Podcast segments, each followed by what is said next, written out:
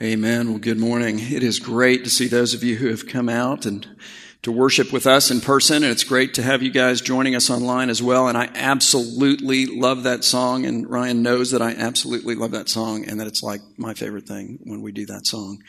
But I want you to think about what you just sang for a minute. You are perfect in all of your ways and you're a good, good father.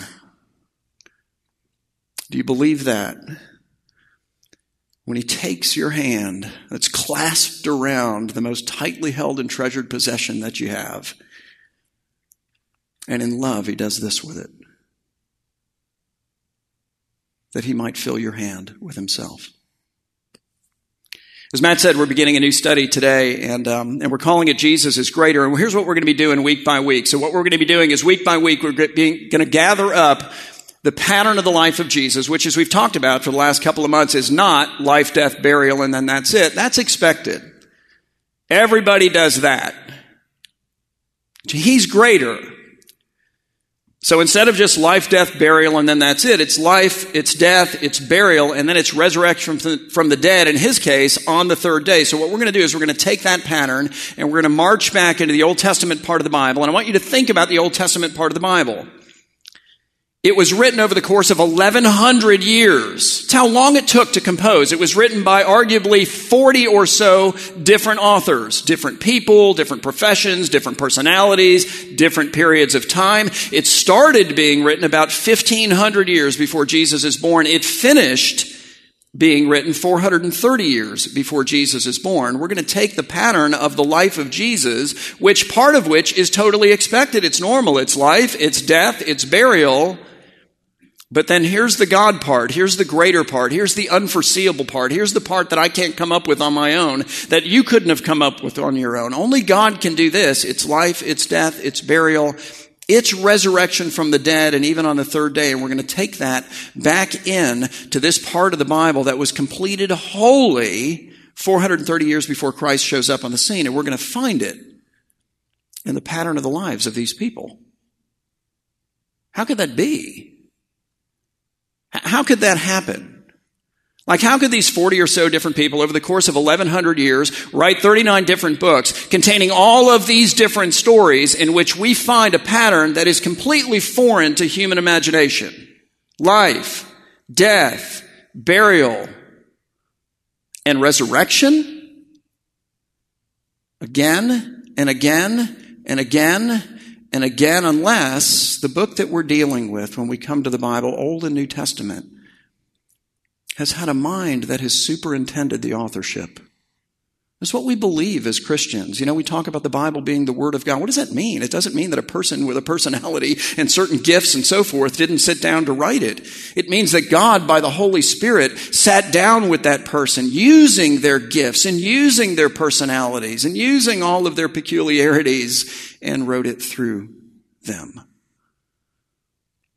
And one of the greatest arguments, in my opinion, for the validity of the Bible is this. It is that even though it's written over all of these many years by all of these many people, it really tells one story, and it tells the story of Jesus and of his greatness. And so what we're going to be doing is gathering up life, death, burial, and resurrection, third day even in most cases, and we're going to take it back into the Old Testament, and we're going to look at the titanic characters of the Old Testament, these people who were amazing at so many things, including their failures. And we're going to find in each one of their stories this pattern of a Jesus who is greater than they are, who is greater than their most colossal and embarrassing failures, who is greater than all of their struggles and circumstances. And right about here, you kind of go, well, you know, good for them. I'm glad they found a Jesus who is greater than all of that, but what does that do for me? Well, the Bible is for you, and that Jesus is for you. And their stories and how they illustrate the greatness of Jesus is for you. And the reality is, He's greater than me, He's greater than you. He's greater than our most colossal failures. He's greater than everything that we will ever face. He's infinitely greater than everything and everyone. I think more than anything, what we need right now is hope. That's the word that keeps coming to me. And as believers in Jesus, guys, we have it, but we have it not in our circumstances, not in ourselves, not in our abilities. We have it in Him. So we're going to start this experiment today with the story of Abraham, which we're going to pick up at its apex, like at the most significant moment in the life of Abraham in Genesis 22, beginning of verse 1, where it says this. It says, After these things, God tested Abraham, and he said to him, Abraham, and listen, it's God speaking to Abraham, so Abraham's got to be excited. Like if he's sitting in a chair, he jumps up, right? I mean, this doesn't happen every day, but it's happened, and he knows the voice of the Lord, and it's unmistakable. He's like, Here I am. God's like, yes, have a seat. You know, just, just relax a little bit. You know, just put some pillows around your chair just in case you go over because this is going to be intense. It's going to be one of these deals.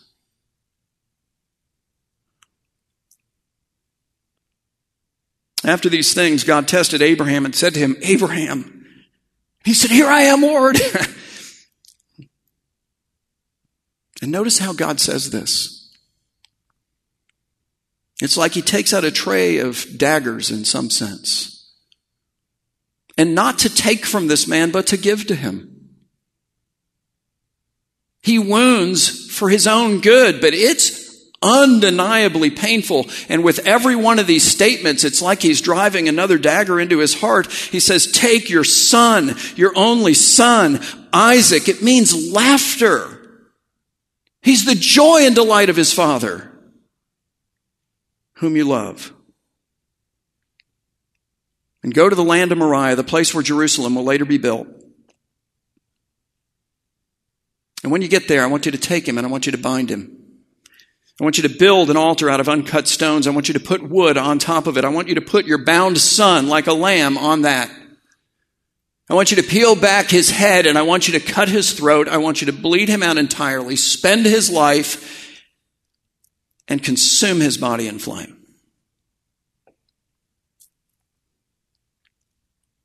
Because that's the way they did burnt offerings. After these things, God tested Abraham. You bet. He said to him, Abraham.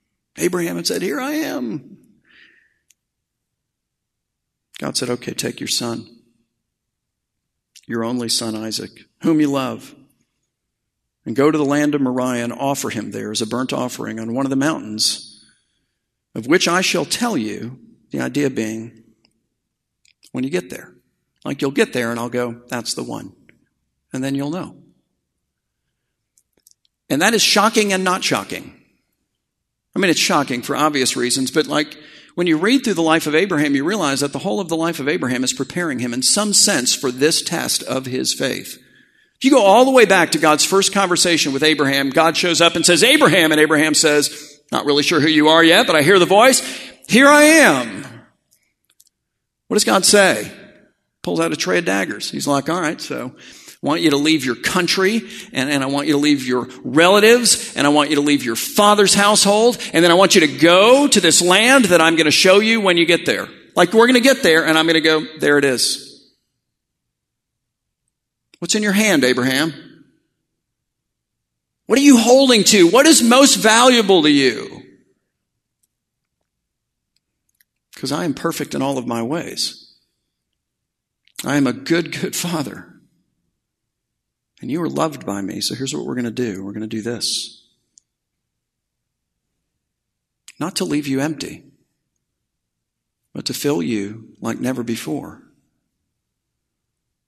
So Abraham suffers these separations. He leaves. He goes. And he goes, no doubt, thinking, all right, you know, when I get to the promised land, uh, it's going to be mine. And in addition to that, uh, it's going to be nice. You know, like, I mean, God has promised me a land, and obviously it's going to be a great land of abundance, and he shows up in the land, and A, it's not his. It is armed with people who are filled, you know, and armed to the teeth, like they're not going anywhere. And B, as soon as he gets there, a famine hits, and he watches it die. Ah. Okay, leave your homeland, leave your relatives, leave your father's household, go to the promised land, get all kinds of expectations. All right, leave the promised land and your expectations behind because that's going to be weird too. And in fact, it gets so bad in the promised land, it's so dead there, he can't keep his herds and his flocks and his servants and his wife and, very significantly, his nephew Lot fed. See, his brother had died. And he brought Lot into his house, loved him as a son, raised him. So he leaves the promised land and he goes down to Egypt for food. After the famine is over and he gets word of it, he begins to head back into the promised land. And while he's in Egypt, God so prospers Abraham, particularly on his way out, that the overflow of the blessing of God on Abraham flows into the life of his nephew Lot.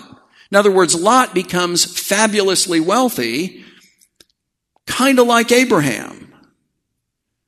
And they're driving their flocks and their herds and they come back up into the promised land.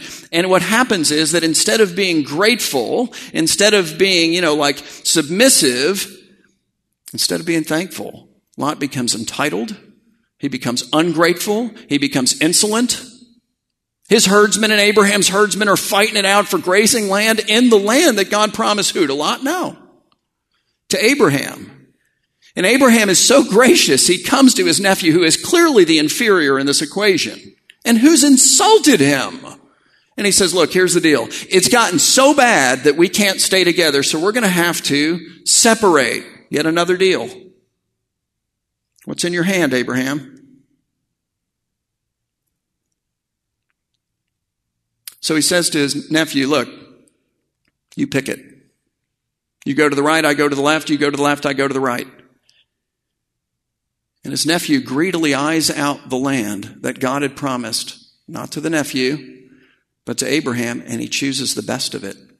And in one fell swoop, Abraham lets go of his nephew, whom he'd loved like a son, and who leaves in the most insulting of fashions. And the best part of the land that God had promised, not to Lot, but to him. It's remarkable. God had promised not just a land, but a son to Abraham. He and his wife were barren, if you know the story, all of their lives, and they lived really, really long lives.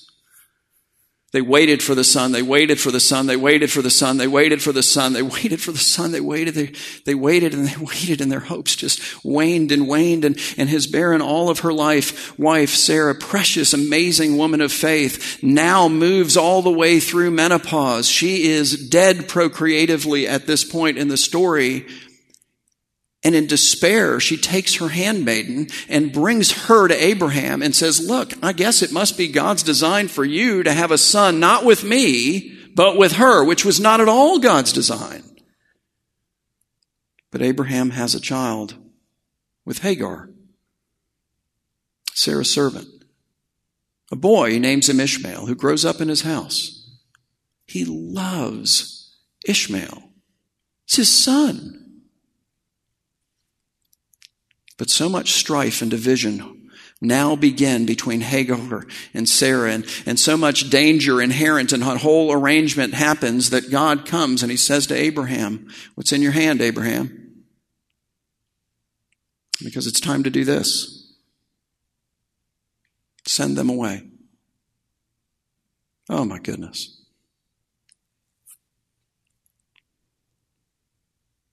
Not easy.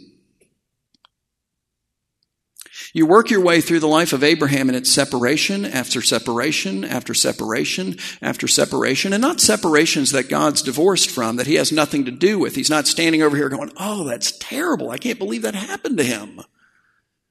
But neither is he sitting around going, Ah, how can I harm Abraham? Hey, you guys want to throw some daggers at him? I got an extra tray, you know, like, He's doing surgery in the heart of this man who becomes throughout the whole of the Bible the example of faith, the father of the faithful. His work in this man's life extends to today and beyond our day until Jesus returns. It is significant, and at times it's very painful. And I think it's incredibly relevant for us, maybe even particularly right now. You know, we are living in a kind of a land of separation at the moment. I mean, you know, as I look around the room, even you guys are separated here. You know, a few here and a few there and kind of scattered around. We're separated from each other. We've watched families be separated from each other, even in crisis. I can't go to the hospital to see my wife or my son or my daughter or my parent or my sister or my friend or my no. People are separated from their own health by COVID and by other things. I've been separated from things like graduations, you know, which when you line them up, I guess, against somebody who dies, maybe doesn't feel so big. But I'll tell you what, it's a big deal to be a student, make it all the way through high school, you know, and you want to walk across the stage, man. What if you were the valedictorian? Like you've been working on that GPA since kindergarten. Who got to hear your speech? I mean, whoever watched the video, I suppose. I know students who have gone off to college, they've been looking forward to it like for years, you know, they're like jacked and they're like in their apartment. They can't even go to class. They're all online. And then just add to that everything else.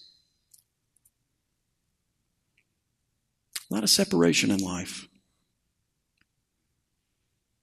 A lot of this that is not outside of the heart of God and not outside of His control, but perfectly within it. Guys, God doesn't take from us to leave us empty. He takes from us to give us something greater. And the something greater is Him. And when we're like this, we need to grab hold of Him. So as you read through the life of Abraham, you think, all right, you know, I mean, I guess he's gone through all of this stuff. And I mean, there's something there that's prepared him for this incredible moment of testing of faith that he's obviously facing here in this story that we're looking at. But if you read through it just as yourself, you're not ready for it. Like you, you're reading through the story, and in fact, everything suggests the opposite of something like this. You get to this part of the story, and God shows up. Abraham, he's like, "Hey, happy to see you. You know, it's me. Yeah, take your son, your only son, Isaac, whom you love. Yeah, take him. You know, and then I want you to uh, offer him as a burnt offering." And you just kind of like are like, what? That that's insane. Like that. I mean, like you want to step into the story and get between God and Abraham somehow, and you know, like tell the Lord some things. Like you got to be kidding me, right? Like you're not actually serious. You don't want him. This would be horrific for any parent, like unimaginably so. But not Abraham, God. I mean, if you got to do something weird like, you know, choose somebody else. This man waited a hundred years for the birth of Isaac. He's a hundred when he's born. His wife is 90. Yes, it is a supernatural conception. He's the joy and delight of his father. He's named laughter. And the laughter swallowed up all of the pain of all of those years, almost a full century of, of sorrow. But even more significantly than any of that, the reality is God's come to Abraham and he said, let me tell you about this son. So here's what I'm going to do. I, God, am going to conceive by the Holy Spirit a son and he's going to be my son, God made man, and I'm going to send him into the world through the lineage, the genealogy of your son, Isaac. Which means that in this moment, in this story, the hope of the world is resident in this boy Isaac. And I say that because Isaac's 15, 16 years old. He's not married. He has no kids. So then if you kill Isaac by obeying the command of God, the salvation of the world disappears. Right? Like, I mean, how can God fulfill this promise if the one through whom he's going to fulfill the promise is dead? And yet, what does Abraham do? It's remarkable. Abraham rose early in the morning. He saddled his donkey and took two of his young men with him and his son Isaac. And then we read a very important detail. It says, And Abraham cut the wood for the burnt offering and arose and he went to the place of which God had told him. Why is it important that he cut the wood for the burnt offering? Because it tells you what he's thinking. It tells you what's in his heart. I mean, Abraham doesn't know when he gets there what mountain God's going to point out. He doesn't know when he ascends the mountain with his son to sacrifice him, whether or not there's going to be wood sufficient to do it. Abraham's like, listen, my son is as good as dead to me, God, the moment you came to me and drove the daggers in. You command it, it's as good as done. I'm cutting the wood, I'm bringing it with them. There will be nothing to prevent me from doing this. And how long is the unique one and only Son of the Father, in whom the whole hope of the world resides, figuratively speaking, dead to his Father? Three days. But the next words tell us that on the third day, Abraham lifted up his eyes and he saw the place from afar. God said, There it is. And don't dehumanize this. don't move out of the the passions of this. Like, I mean, I, you know, you can't watch this on YouTube. I don't know exactly how this played out, but I've got to believe that when God said, there it is, Abraham just stopped and said, guys, can we just wait a minute? Can we just hang on a second? Just stay here for a minute. And he just walked off into the bushes to puke. This is gut wrenching. Turn this man inside out.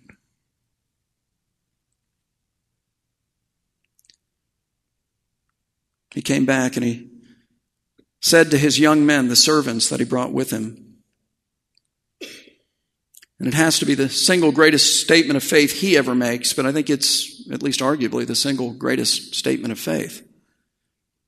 He says to these guys, stay here with the donkey. He doesn't want them to interfere either. I mean, he's figuring, look, if he takes them up there with him and then he announces what's actually going to happen, and none of them know yet, they might try to stop him. So he removes all the contingencies. He says, guys, stay here with the donkey. I and the boy will go over there and worship. And then I'm going to return to you, and the boy's going to return in this urn. I brought this jar. Hand me that thing. It's in the satchel. And it, no. He says, I and the boy will go up there, and then we're going to worship. And then what he means here, he says, and then we is the idea, will come again to you. And not me looking like this and him in a jar, but me looking exactly like this, fully alive, and him looking exactly like this, fully alive. What in the world? Is he lying? Is that part of the deception? No, he's reasoned it out in his mind. He's figured it out. He's unriddled the riddle. He's on, well, wait a minute. So the only way that I can obey the command of God that he's clearly given me to kill Isaac, even though Isaac is the son of promise, and God still be able to keep his promise, and God always keeps his promise, is if I obey God, I sacrifice Isaac, and then God raises Isaac from the dead, returns and restores him to me alive on this, the third day, and then fulfills his promise through Isaac. And so then it's in faith and the resurrection, third day, that he moves forward. He says to these guys, stay here with the donkey. I and the boy will go over there and worship, and then we will come again to you. And so Abraham, we read, took the wood of the burnt offering, and notice what he does with it. He lays it on Isaac, his son. Why? Because Abraham is like 115, 116, and Isaac is 15 or 16 years old. So who's stronger? Who's faster? Who has more endurance? It's the kid. But play this out for a minute, because the son of the father, the one and only son, in whom is the hope of the world, is going to carry the wood upon which his life will be laid down up the hill where Jerusalem would later be built. Abraham took the wood of the burnt offering and he laid it on Isaac his son, and Abraham himself, the father, took in his hands the implements of death, the fire and the knife. And they went, both of them together, in my mind, Abraham about 10 paces ahead, just silently weeping. And Isaac said to his father, Abraham, my father. And Abraham said, Here I am, my son. And Isaac asked the obvious question. He said, Behold, the fire and the wood. But where is the lamb for the burnt offering? So what does that tell you? Two things. One, Isaac knows what a burnt offering involves. He understands we're going to get up there, we're going to build an altar out of uncut stones. We're going to put this wood that I'm carrying on top of that. Then we're going to take the lamb, right? And we're going to bind it because this is what we do. And then we're going to cut the throat and bleed it out and spend its life and consume its body in flame. Like we've got everything we need, uh, except very obviously the lamb. And here's what else he knew. He knew that it is by the blood of a spotless, innocent lamb that God has ordained that all of the guilt of the guilty be covered. Somebody's got to pay the price. either the guilty person or an innocent one for him. And it tells you, too, I mean, if you think about it, that Isaac still doesn't know what the plan is and his very significant role in it. And I love what Abraham says because it's prophetic. He says, God will provide for himself the lamb for the burnt offering, my son. So they went both of them together. And when they came to the place of which God had told him, Abraham built the altar there from the uncut stones. And he, he took the wood that Isaac had carried up the hill and he laid the wood in order on top of the stones. And then he told Isaac who the sacrifice was going to be. And here's what Isaac didn't do. He didn't wrestle free from his dad, who's clearly weaker than from him, you know. Run down the hill telling the servants, my dad's lost his mind. He's trying to kill me. You know, help me get him. We got to restrain him, tie him down. We'll put him on the donkey and bring him home and maybe he'll come back to his minds. I mean, you know, he's 115 years old. Good grief. Maybe that's the price. Gone nuts. Like, Think about the relationship between this father and son for a minute.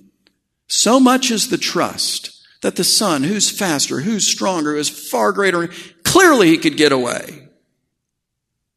So much is the trust in his father's word that having laid down his life, he will be raised from the dead. He willingly does it. He says, All right, so I understand how this works. You got to bind me, right? Like that's how we, it's what we do with the lambs, you know hands and feet or whatever, lays down on the wood.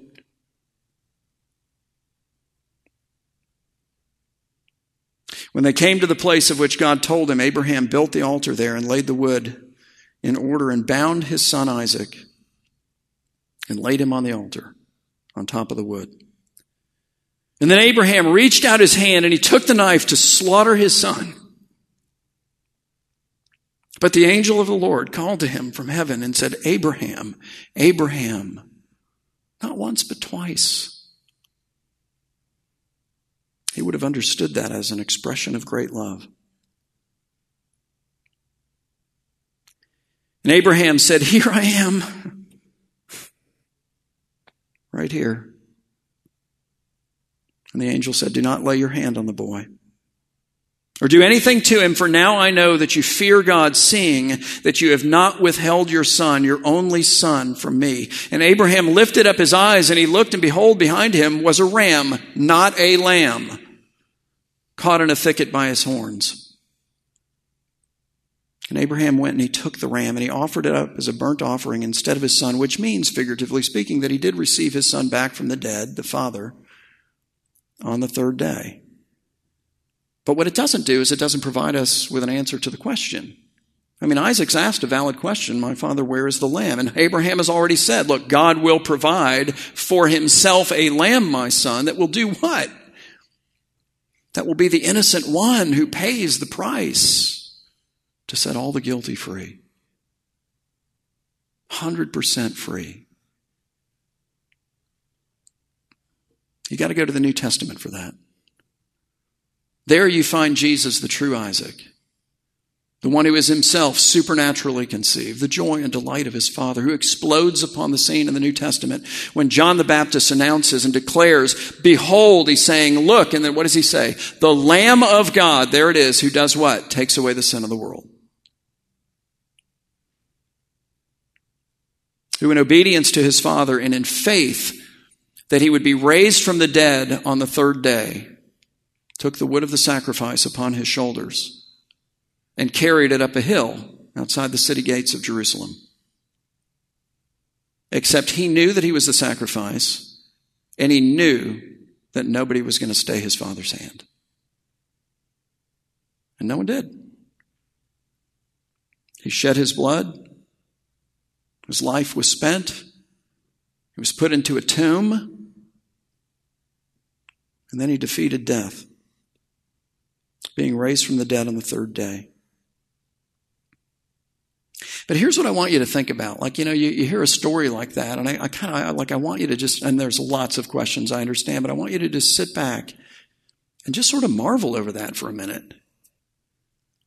Who is this God, you know, that like, that so loved me? Because I know me, you know, I mean, eh, I'm okay, but I mean, I'm not like, wow. I know my failures. I know my flaws. I know all the things that, you know, are just, I wish I had never done or said or thought. I, I, you get the idea, like, who is this God who so loved me and who so loved you that he sacrificed his perfect son with whom he had that kind of relationship? Son, you will lay down your life and I will raise you on the third day. Okay, I'll do that. Who is this father that loves you like that? John is clearly drawing on the language of this story. You know, for God so loved the world that he gave his son, his one and only son, his only begotten son, his unique in all the world son. It mirrors this. It's going, hey, guess what that story's about? It's about Jesus and who is this son who so loved you? That in obedience to his father, he laid his life down for you. And I, there are so many answers to that. All of them awesome and valid, and each one goes, he's greater. But one of the answers is he is the same God who from time to time says, What's in your hand? What you got there? What you hanging on to? What is that thing that is not me, but is most valuable to you? It's going to hurt me as much, if not more, than it hurts you. But so that you can have more of me, we're going to do this. Not to leave you empty, but to fill you. So I close with this. What has God removed your fingers from? You know the answer to that, right? Like you're like, oh, I know that. And if it's a person, my goodness, it's difficult, isn't it? But if that person died in faith in Jesus, you get that person back for forever. What is he removing your fingers from now? Like you're just going through it right now. He's removing your fingers from things. And then the second question is how are you using that loss to gain more of him? Because whatever this was, he is infinitely greater, and more of Him for you and for me is the goal. Let's pray together. Father, we, we praise you that there is one who is greater than life and greater than death. He is greater than money. He is greater than relationships. He is greater, infinitely so, than anything we would otherwise clasp to with all of our heart and soul and mind and strength. Lord, you call us to love you with all of our heart and soul and mind and strength. And you are good. God, give us a vision of Jesus, the one in whom we have hope, the one in whom we have peace the one whom we can trust with the answers when we don't have the answers. Lord, remind us week by week in this study. Remind us now by your Spirit that through faith in Him, Lord, we have you. And in you we have all things. Do this, we pray, in Christ's name. Amen.